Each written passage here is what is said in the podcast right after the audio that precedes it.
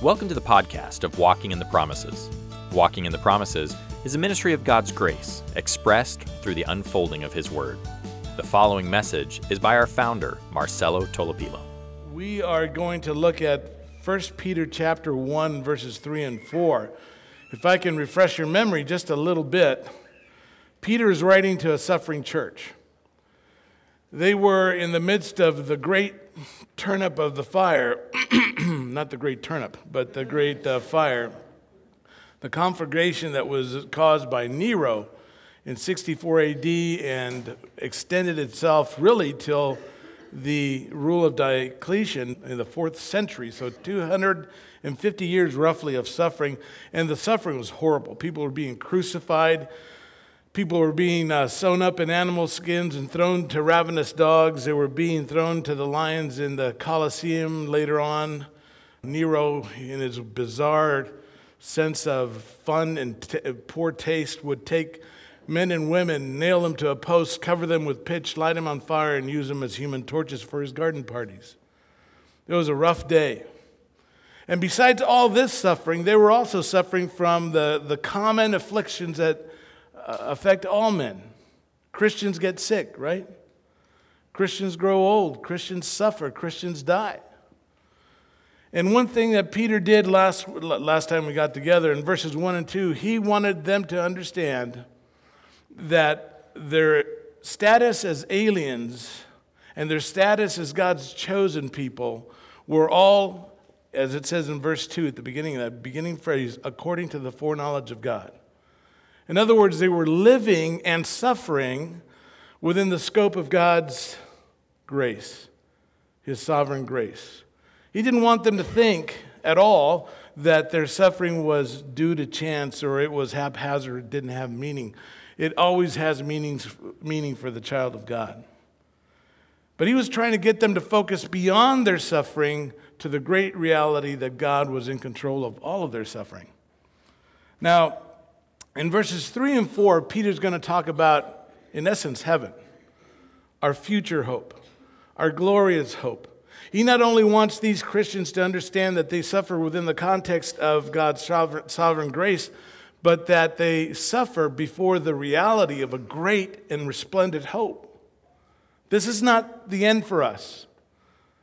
This is just a sojourn. That's why they're called sojourners, aliens.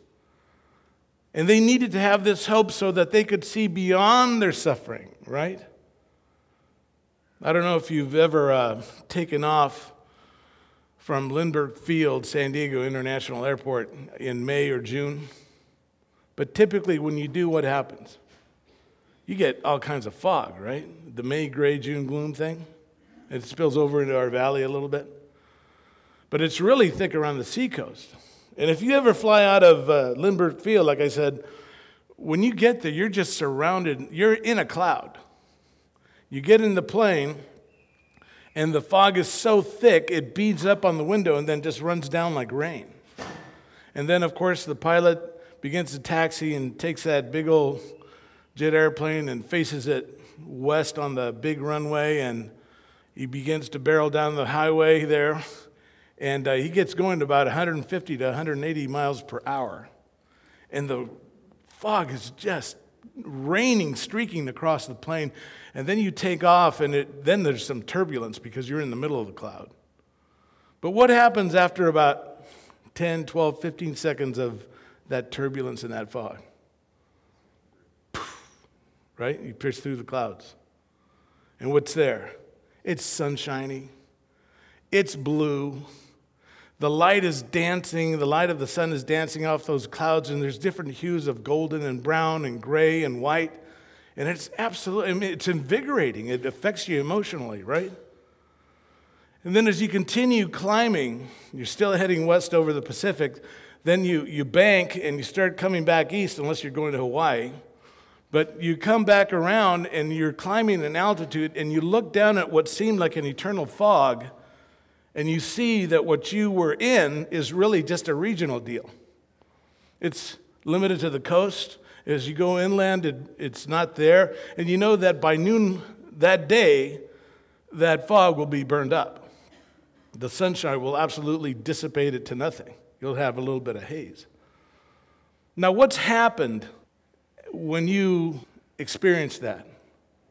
Have you, by the sheer power of your own will and might, made the fog go away? It's still there, isn't it? What's happened? You've gained perspective. You see that it's not a forever fog, that it's just a limited thing and its consequences. And that's what Peter's trying to do here. He's trying to set our hope before us so that we'll see that this suffering and the hardness of life is not all there is. There is a future hope that is glorious. And that hope is precious. It's exceedingly important. Without it, we crash and burn. Without it, joy is crushed under the burden of our suffering. We need to keep our hope clearly in focus. Sartre, in his play No Exit, which is about hell, implies that hell begins where hope ends. And certainly hell is much more than that, because it's a real place, it's a dimensional place, it has space and time. But we could certainly characterize hell as an eternal hopelessness, an eternity without hope. And Satan doesn't want people to have hope. Guys, he has no hope. He's doomed. He's damned. The cross took care of that. The resurrection took care of that. We celebrated that last week. But he wants to drag as many people, as many souls as he can with him down to the pit of hopelessness. And he's got many effective tools and weapons in his arsenal to rob people of true hope. He wants to infuse people, no matter what it is, with the opiate of false hope. It can be the sense of doing good and providing for widows and orphans, but you're not a believer, but you're doing that and it feels good. You're doing a mitzvah. It's rewarding. But if that's your hope, doing good, you're damned. It can be as evil as being a serial killer. If he gets you to buy into that and stay in that, you're damned. He has many, many tools. Let me just give you some broad categories, because I think this will help us classify what we're talking about. But he has, for example, the tool and the weapon of false religion, right? There are many false religions. We think of some of the main ones. Each one of them, by the way, has a different Jesus than the one in the Bible. And there's the God of Mormonism, who is just merely a man, a deified man. And Mormonism encapsulates and surrounds some 16 million people, 16 plus. The Jehovah's Witnesses, the Watchtower, is about 8.5 million. But it's any hope, any religious hope that is outside of Jesus Christ is damnable. There are false religions. There's also, more and more people are not falling for organized religion, but people are embracing a self-styled religion, an intuitive religion, where people have an epistemology that says, well, what I feel is right has to be right. It's Debbie Boone. How can it be wrong when it feels so right?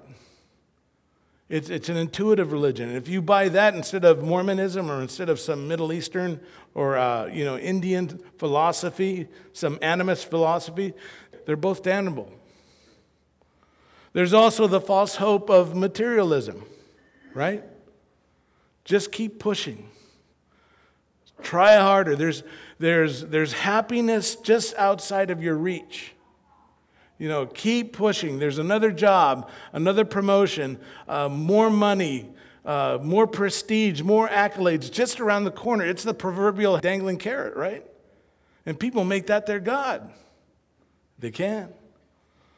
Just keep pushing. Never mind if you have to sacrifice your family to do it. Just work harder. There's more satisfaction for you when you're independently wealthy.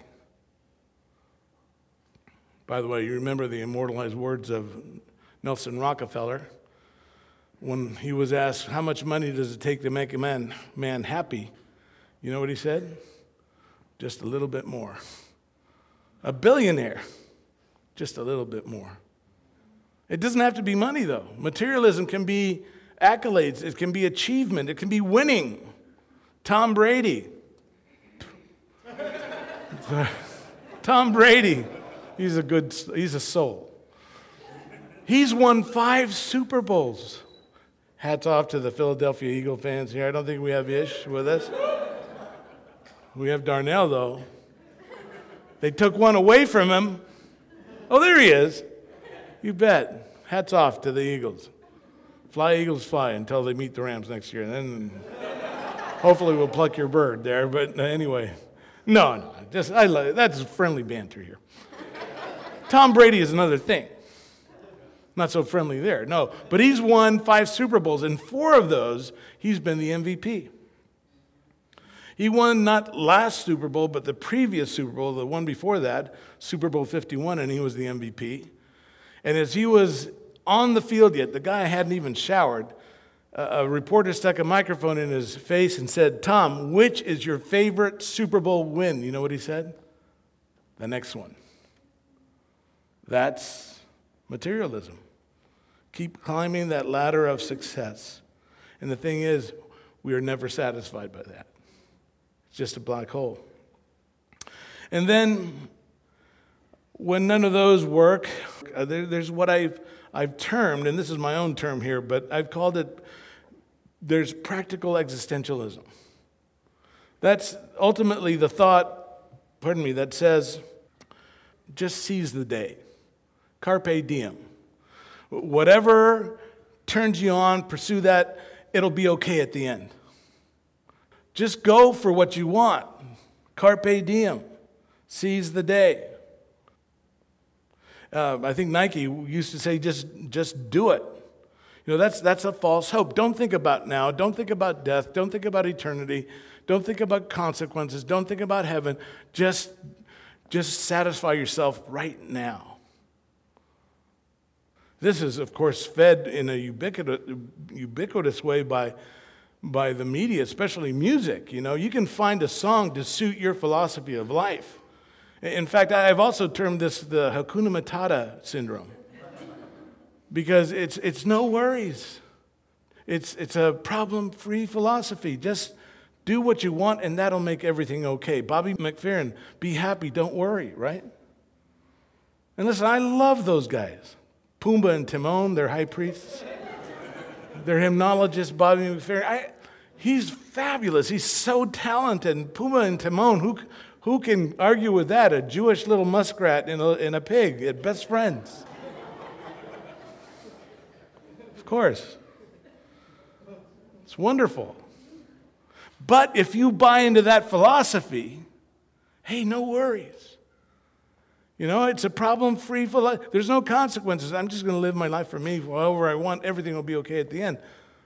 And we affirm each other with this coexistence, right? Coexist. We're telling each other, that's good. Whatever is true for you is true for you. It's like watching a guy fall from the 20th floor. And this other guy happens to be watching it from the 10th floor. And as he passes you by, he says, "Hey! So far, so good." Don't let that fast-approaching asphalt worry you. It's just think light thoughts, hakuna matata, you know, be happy, don't worry. It's not so much the fall, it's the landing that'll kill, right? And you can find, like I said, a song to suit your particular philosophy, or people do. I remember back years ago now, in the 80s, early 80s, to mid-80s, there was a big hue and cry in some sectors of the church about something called backmasking. Did you ever hear about backmasking? Backmasking was the supposed secret messaging in like LPs and tapes, but backwards. It would be coded backwards. And I remember being at a convention back in the 80s, and there was a vendor for it. It was the Greater Los Angeles Association of Sunday Schools. It was just for curriculum and stuff for Sunday school, and I was there. I went to the vendor floor and to hear some of the speakers, and there was a guy with a booth for backmasking. You know, you would come to your church and speak and do whatever, and I was curious, so I had to ask him. So I said, so help me understand. So the message that plays forward, the one that espouses violence, you know, against women, against cops, or that espouses an illicit lifestyle or drugs, sex, and rock and roll, or that espouses eating puppies. So that stuff is okay. You just have to worry about hearing backwards the words, "Hail Satan." And he played it for me, and he could, I forget what it was. I think it was the Bee Gees. He played it for me, and I heard, "Hail Satan." And I said, I don't think he said Hail Satan. I think he said Gail Sutton. And that was like my third grade teacher, and she was a Southern Baptist. She was a... But listen, it's the forward message. And you say, well, Marcelo, I'm in the clear because I don't listen to, Eminem and who are some of Lady Gaga or, whomever. I don't know who's popular now. I'm too old, but there's, Miley Cyrus. I don't listen to that stuff. I don't. I listen to Barry Manilow. Heaven forbid, right? No, I listen to Bobby McFerrin and Frank Sinatra, right? I'm okay. I don't buy that hatred message. But listen, if he can get you to listen, to buy into Barry Manilow's "I Did It My Way," or excuse me, that's Frank, "Two Ships That Pass in the Night" and all that talks about, or "Be Happy, Don't Worry," or "I Did It My Way." Regardless of which false hope a person buys into, if they die without their hope and faith firmly fixed on Jesus Christ as the Savior of their soul, they will perish. Regardless of which false hope they buy into, and people, I'm convinced that most of the world will perish to the tune of their favorite false hope. Satan's got a million of them. We Christians are enticed by false hopes continually. And while we can't lose our salvation, we can buy into false hope like materialism. And when trials hit, and believe me, trials are inevitable in life. When trials hit, false hopes disintegrate. And people's lives are devastated. Peter wants to give us a view of our real hope. And it's that glorious inheritance that awaits us, that finalized salvation, our glorification. And it's that unfading hope that protects and builds our faith in the midst of suffering. And it begins with verse 3. Let's read verses 3 and 4 of 1 Peter chapter 1. Peter says, "Blessed be the God and Father of our Lord Jesus Christ, who according to his great mercy has caused us to be born again to a living hope through the resurrection of Jesus Christ from the dead, to obtain an inheritance which is imperishable and undefiled and will not fade away, reserved in heaven for you." Quite the couplet of verses here, guys. And in this future hope, this future salvation, the culmination of our salvation, as Peter considers this, as he begins to describe it, he breaks out in a song of praise. The word blessed, eulogetos, means to speak well. It's for the word from which we get our word for eulogy. As he considers our great salvation, he breaks out in a hymn of doxology, a hymn of praise. He can't help it. I'm convinced this was spontaneous. He starts to write, and the Spirit of God tells him, write blessed. Blessed be the name. Blessed be the God and Father of our Lord Jesus Christ. In Peter, our future salvation evokes in him praise to God. Because he's awed. He's blown away. Guys, have you ever been overwhelmed by the thought of your salvation? By what it means, by what God has done, whom he has made you, what he has in store for you. Have you ever been struck by awe? Have you ever been struck by awe, the awe of nature? We're big national parks guys in our home. And we thank God that Teddy Roosevelt had the sense of mind and presence, and presidents after him, to set aside public parks so that generations like us can enjoy them. But one of our favorites happens to be Glacier. Been there dozens of times. Actually, it's called Waterton Glacier International Peace Park. There's a name assigned by committee, right? Just like a horse designed by committee is called a camel. But anyway, regardless of its cumbersome name, it is a beautiful place. And it's the crown of the Rockies, and there are spaces of glacial valley that have been carved out, and you see the mountains, and you see the valley, and you see the waterfalls, and you see the bears and the moose and everything walking around there, and it's overwhelming. I'm awed. Maybe you've been awed by seeing the Milky Way and a crystal, you know, dark night, maybe up in Joshua Tree or somewhere in the desert where it's clear. I've been awed, you've been awed by nature, but think of its beauty, and it's so vast. In fact, we can't even number it, right? We can't quantify it, it's so great. But it's so awe-inspiring, and yet all of it, the vast cosmos, was literally brought into being by a word of God. In fact, Psalm 8:3 says it's the fingerwork of God. It's no big deal. You've heard me talk about this before, right? Remember when you were a kid in kindergarten and you did finger painting? And they put that little smock on you so you wouldn't get paint on your britches. And I remember me and my buddies, you know, all our little smocks looked like little tiny priests and stuff. And I never heard one of my buddies say, "Oh, I'm done with this, but I'm so winded.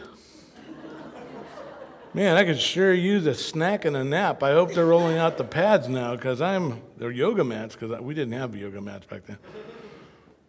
Because I hope they give us a break before they have us, you know, start stringing the beads. This is child labor laws." You never hear a kid talk like that. Why? Because it's not a big effort. It's a creative effort that just flows out. When God made everything, he said, "This is it." And yet Isaiah 52:10 tells us that for God to accomplish salvation, he had to bear his holy arm. He had to roll up his sleeves for that one. He had to exert his power, his great, great power for salvation. And so he sent the second person of the Trinity, his Son, God himself, to intervene and to be injected into human history, where he grew up, lived a perfect life, where he went to the cross bearing our sin as our substitute, where he suffered the wrath of God for that sin, where he was killed, and then he was buried, where he rose again from the dead and now ascends on high. God had to roll up his sleeves for that. And guys, that's where true power is. It's in the transfer of a human soul from the domain of darkness, Colossians 1:13, to the kingdom of his beloved Son. That's quite an awesome display of power. It's not even in the greatest physical miracle. Don't look for God's power in the physical miracles. The greatest physical miracle ever created was the creation of the cosmos out of nothing, ex nihilo. That's just God's fingerwork. For God to save a person, he had to bear his holy arm. You know, it's interesting to make a grocery list description of who and what we were before Christ. Have you ever done that? I have. And it just so happens I have the list right here. Listen, this is not an exhaustive list, okay? But Romans 5:8, for example, says that we were sinners. Just says, you're sinners. That's all we were before Christ. Isaiah 64:6 puts it this way: "For all of us have become like one who is unclean, and all our righteous deeds are like filthy garments." Excrement-stained garments. That's the best that we could produce. We were sinners, Romans 5:8. As a result of that, two verses later, Paul tells us that we were enemies of God. Because we stayed in our sins, because we refused to submit to his plan, to his will for us through Jesus and the cross, we were hostile to God. I don't care if you were the son of Sam or Mother Teresa, every human being born has been born a sinner and is hostile to God. In Ephesians 2:2, Paul adds that we were ruled by Satan. Think about that. The prince of the power of the air, the usurper of God's authority here on earth for a time. God is allowing it. We have a different boss. We have the true king as our king. But we were under the rulership, the domain, the rule of Satan, Ephesians 2:2. And we, as we said, we were in the domain of darkness. As a result of that, Ephesians 2:1 says that we were dead in our trespasses and sins. We were dead, in the dark, condemned, hostile to God. Consequently, verse 3 of Ephesians 2 says that we were children of wrath. We weren't children of God, but children of wrath with the wrath of God abiding over us, ready to crush us. In verse 6, or so the sixth thing in Romans 5:6, it tells us that we were also helpless. We were all those things with the greatest being in all the universe as our enemy, and we were helpless. That is, impotent, powerless to do anything about our situation. Romans 5:6. And then Paul sums it up with this phrase. He says, having no hope, this is Ephesians 2:12, having no hope and without God in this world. That's a summary of our existence. In other words, without Christ, we were dead, damned, helpless, and hopeless. Until that is, God intervened.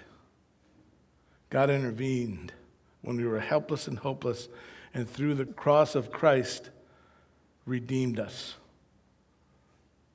Blessed be God, right? Blessed be God. That's a two-hander.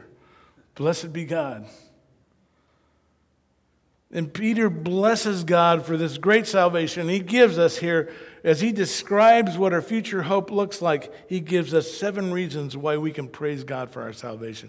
And don't worry, we'll go through that a lot faster here. 7 reasons. In fact, I'm going to give you a homework assignment for this week, guys.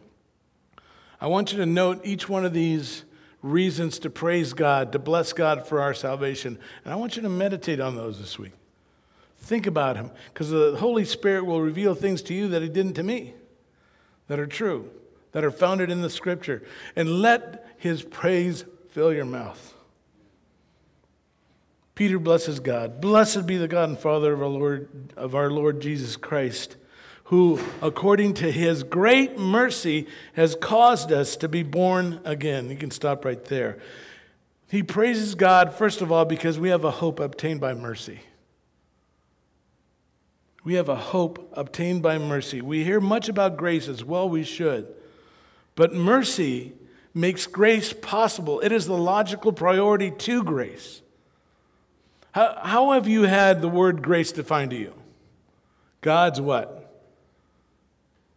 I heard it somewhere out there. Unmerited favor, right?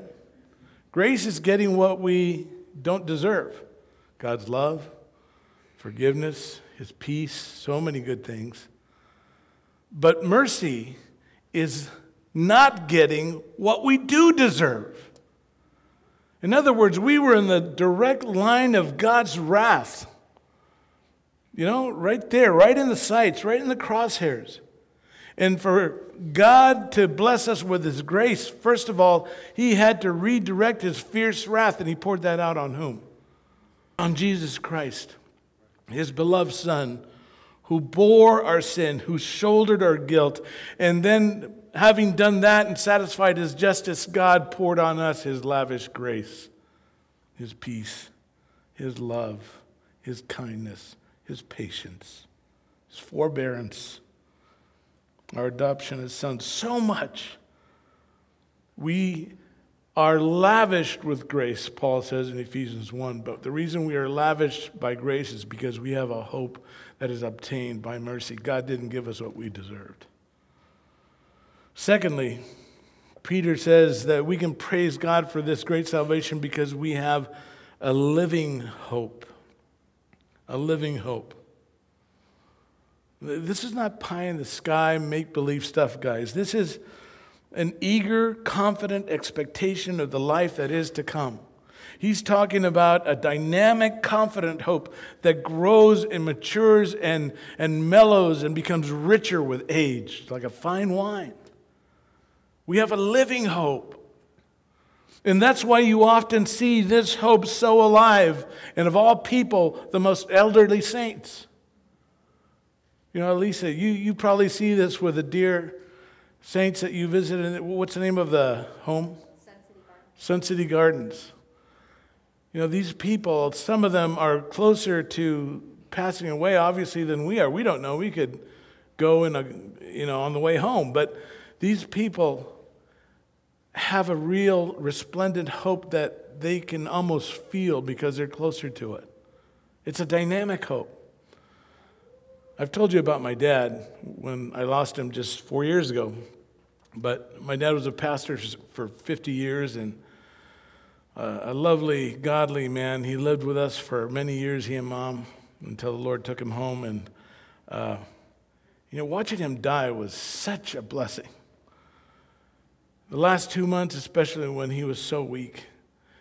But like 3 days before he died, I think I've told you the story, he told me that in his very thick Polish, Argentine accent, "Today the Lord take me home." And we all are going, "Oh, okay, he's a man of God." Like, no arguing with that. It's like, okay. And he didn't. The Lord waited a couple more days. He missed it by a couple. He was pretty close, though. It's kind of like hand grenades. It's pretty close. But I remember he fell asleep that night, and he awoke the next morning, and I was by his bedside, and he looked at me, and he said, "You still here?" He goes, "I know in heaven."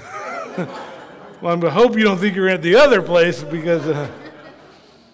But he said, "Marcelo," and he told this to my wife and children, since God gave him another day to live, he said, "For me to live is Christ and to die is gain." Guys, it's a real hope that those who are closer to it can taste, can feel. It's a living hope.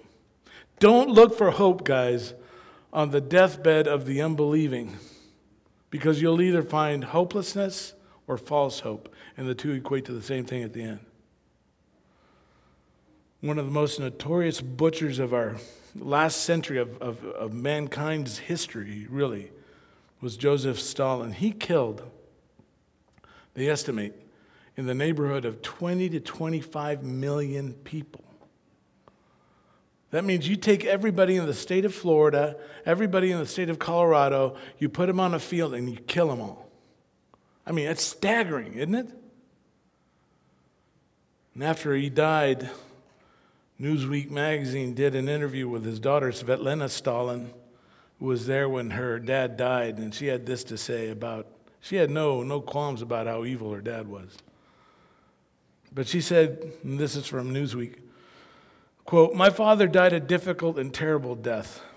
God grants an easy death only to the just." And that's not true. Being crucified upside down does not count as an easy death, right? Death is never easy, but she was trying to understand what her dad went through. She said, "At what seemed the very last moment, he suddenly opened his eyes and cast a glance over everyone in the room. It was a terrible glance, insane or perhaps angry and full of the fear of death. Then he lifted up his left hand as though he were pointing to something up above and bringing down a curse on us all. The gesture was full of menace. The next moment, his spirit wrenched itself free of the flesh." He had no hope. You compare that with the approaching death of D.L. Moody. This is what he told a friend. Now, I've heard this was attributed to Billy Graham. And, preachers like me, like Billy Graham, like Moody, we steal from everybody, okay? So Moody died in 1899, so he precedes Dr. Graham's death by a good 119 years or so. But he said this. He told a friend, knowing that he would soon die, he said, quote, "Someday you will read in the papers that D.L. Moody of Northfield is dead. Don't you believe a word of it." He says, "At that moment, I shall be more alive than I am now. I shall have gone higher, that is all. Out of this old clay tenement into a house that is immortal, a body that sin cannot touch, that sin cannot taint, a body fashioned into his glorious body," who's looking forward to the resurrection. He said, I was born in the flesh in 1837. I was born of the Spirit in 1856. That which is born of the flesh may die. That which is born of the Spirit will live forever. Martin Luther said this about death. He said, our God is the God from whom comes salvation. God is the Lord by whom we escape death. When did Luther say that? In the prime and vigor of life, at a theological conference somewhere? Luther said that while he lay dying. This is the way Paul described death. Philippians 1:23, having the desire to depart and be with Christ, for that is very much better. You know what the word depart means? It means to unravel. It means to loose. In other words, to be set free, to be untied.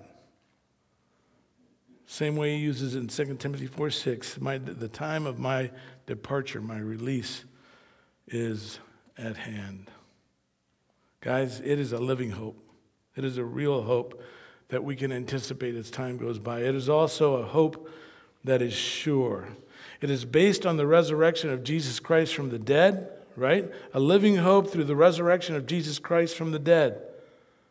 It is based on an historic event witnessed by hundreds of people, the living Lord, uncontested by hundreds of enemies, given to us in a scripture by a God who cannot lie. It is a sure hope. It is not fanciful. It is sure. Fourthly, it is imperishable to obtain an inheritance, Peter says, which is imperishable. Imperishable. That is, it's not subject to the wear and tear of decay.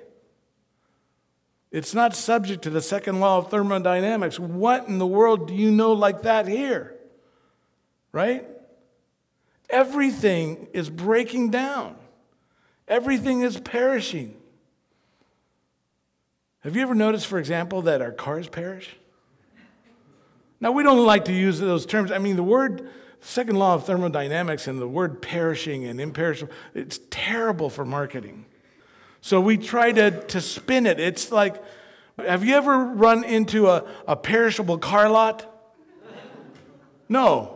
It's a used car lot, or gently owned car lot, or lovingly owned couch. You know, lightly used furniture. Or from our friends in the real estate industry, they always tell us, hey, it's a fixer-upper. What are they saying? They're saying the thing is rotting. And you're going to spend a lot of time at Home Depot and spend a lot of money there. Everything perishes. Everything breaks down. I remember buying Val and I, a brand new Honda Accord in 1991. It was teal green. It was beautiful. You should have seen it 90,000 miles later after 3 kids. Didn't even smell new. But that's the way of the world, right? We buy things, we have things, everything around us is perishing. Our houses crumble, our wealth vanishes, our bodies break down, but our inheritance is and will remain imperishable. It is built to last for an eternity. It will be forever new, forever bright, forever fresh, and to borrow Bobby Zimmerman's word, Bob Dylan, forever young. You know, I thought of something just the other day. I was reading John 14, and Jesus says to his disciples, look, I'm going away, but in my Father's house there are many dwelling places, and I go away to prepare a place for you. Were it not so, I would not tell you, he said. Believe me, I go to prepare a place for you. And I thought, Jesus, the agent of creation, created everything, the cosmos, with a word, with a wave of his fingers. But he's been working on our eternal home for 2,000 years. Must be a nice place. It's imperishable, forever new.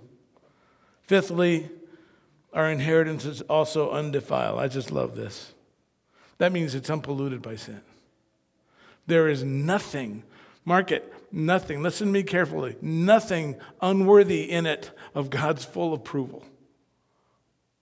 It is completely untarnished by sin.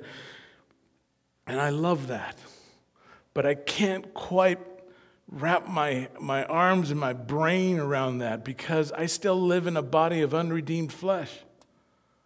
And I'm tainted by sin. I sin every day. I have to repent every day. But my inheritance is completely holy. In fact, the word undefiled is used one other place in Scripture, Hebrews 7:26, to speak of the moral character and sacrifice of Jesus Christ as our high priest.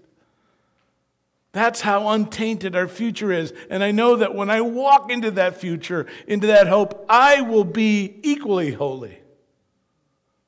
I can't wait for that. It is undefiled. Sixthly, he says that our hope is unfading, that will not fade away. A few verses down the line in 1 Peter 1:24, he says, all flesh is like the flower of the grass. The grass withers, the flower falls off. You know, the flower of the grass lasts even less than the grass, right?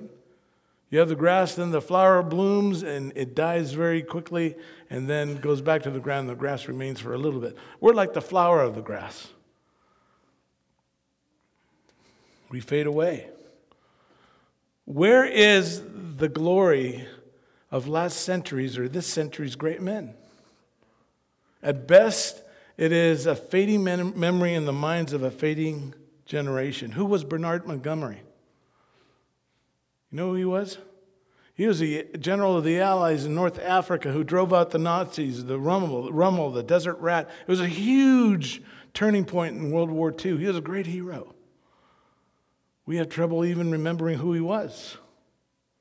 I remember seeing a screenshot of Ronald Reagan addressing both houses of Congress. Union of the State, State of the Union address somewhere down the line. And there he was, and to his right behind him was George Bush, who was vice president and would one day be president. To his left was Tip O'Neill, the Speaker of the House, very powerful Democrat man. And I looked at that picture, and I was just struck by the fact that Reagan passed away from Alzheimer's. He was just a shadow of his former great self. George Bush is barely hanging on to life as a very aged man, and Tip O'Neill died of a heart attack back in 1994, I believe it was. And I thought, those men were the most powerful in the world. Their time has come and gone. It's fading. Now they're a memory. I remember we were going up to Northern California. I believe the Cubs went up to Monterey this week. But we were going up to Monterey as well, I believe, and Val and I and the kids in tow, and we stopped in San Simeon because we were going up Highway 1. And that's where Hearst Castle is, right? And he's a fascinating historical figure to me. Very powerful, extremely wealthy man, very powerful. He owned the biggest chain of newspapers, and back before the internet, newspapers was where you got your news. Really, pulp. From trees. He also owned the biggest communication company in the United States, perhaps in the world, Hearst Communications. Powerful man. He said, cover this, people would cover it. He was a big socialite too. He liked to throw parties, all costume parties. And we went up to the little museum, to the visitor center. We didn't take the tour of the actual house in San Simeon. It's all deeded over to the state. It's a state park. And it was never finished, so it's still being built. The man's been gone for I don't know how long, but his house is still being built. And we walked around the museum visitor center, and it was full of artifacts that he had collected, you know, works of art and expensive furniture. And there were pictures of him and his social gigs all over the place.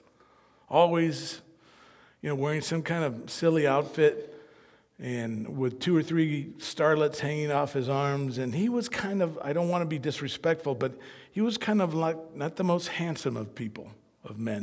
He's kind of doughy. And no disrespect, but I mean, that's who he was. And as I looked at all this stuff and walked around that museum and looked at him, I began to feel so uncomfortable. And I realized I was being overwhelmed by a sense of shame and pity.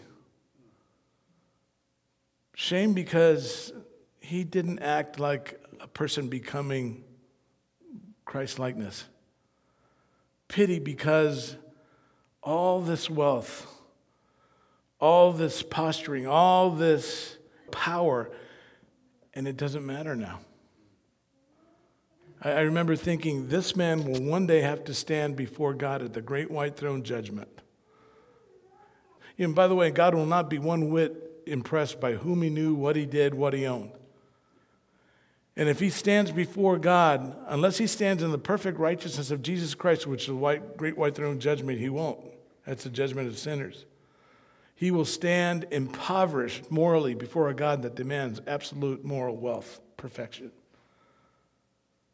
The glory of men is fading and does not help them. You know, Howard Hughes, the once aggressive, powerful entrepreneur, died a deranged, unclothed recluse whose billions were worthless to him in the last 10 years of his life, let alone after death. Our inheritance, guys, is unfading. There will be no monuments in heaven, no libraries, no scholarships, no statues, no foundations dedicated to our former glory, because it is and will remain unfading. Lastly, and very quickly, it is also certain. It says in verse 4, reserved, that our inheritance is reserved in heaven for you. Listen, it was rooted in eternity past by God's sovereign choice and foreknowledge, verses 1 and 2. It has been brought about by his causative mercy, apart from our works, verse 3, and it is reserved in heaven for you. And we talked about this tense last week. This is a perfect tense, a perfect passive participle. This means this. The perfect tense in the Greek means an action that is completed and has ongoing power or efficacy.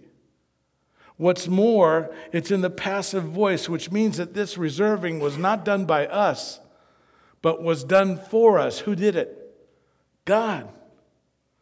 So our great inheritance, our hope, was reserved by God for us, remains that way, and will continue that way until the Lord gives it to us at the end of time. We can't mess this up, guys. See, that's heaven's perspective. That's our hope, guys, in a very quick way. You need to review that. You need to mull that over. You need to think it over and allow God's Spirit to move your heart with it. That's heaven's perspective. We get too wrapped up in the events, the joys, the sorrows, the difficulties of this life sometimes.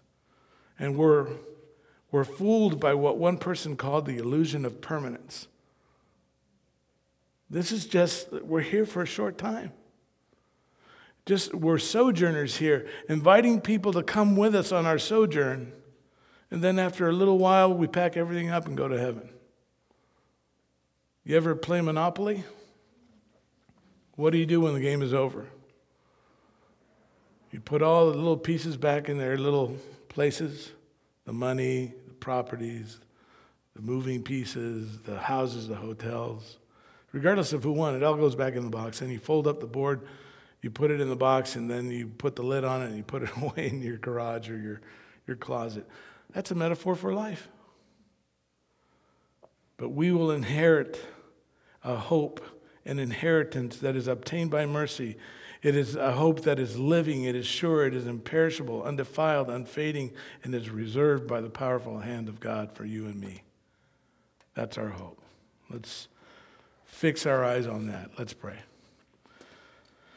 Heavenly Father, we thank you for your great, great mercy in giving us salvation. We thank you that this is a real hope. It's not make-believe, but it's a hope that actually transforms us in the midst of life, in the midst of our pilgrimage. Lord, I pray that we would just see it more clearly and serve you with a willing heart because of it. We love you and we pray these things in Jesus' name. You've been listening to the podcast of Walking in the Promises. If you would like to learn more about our ministry or invite Marcelo to speak, visit us online at witp.org.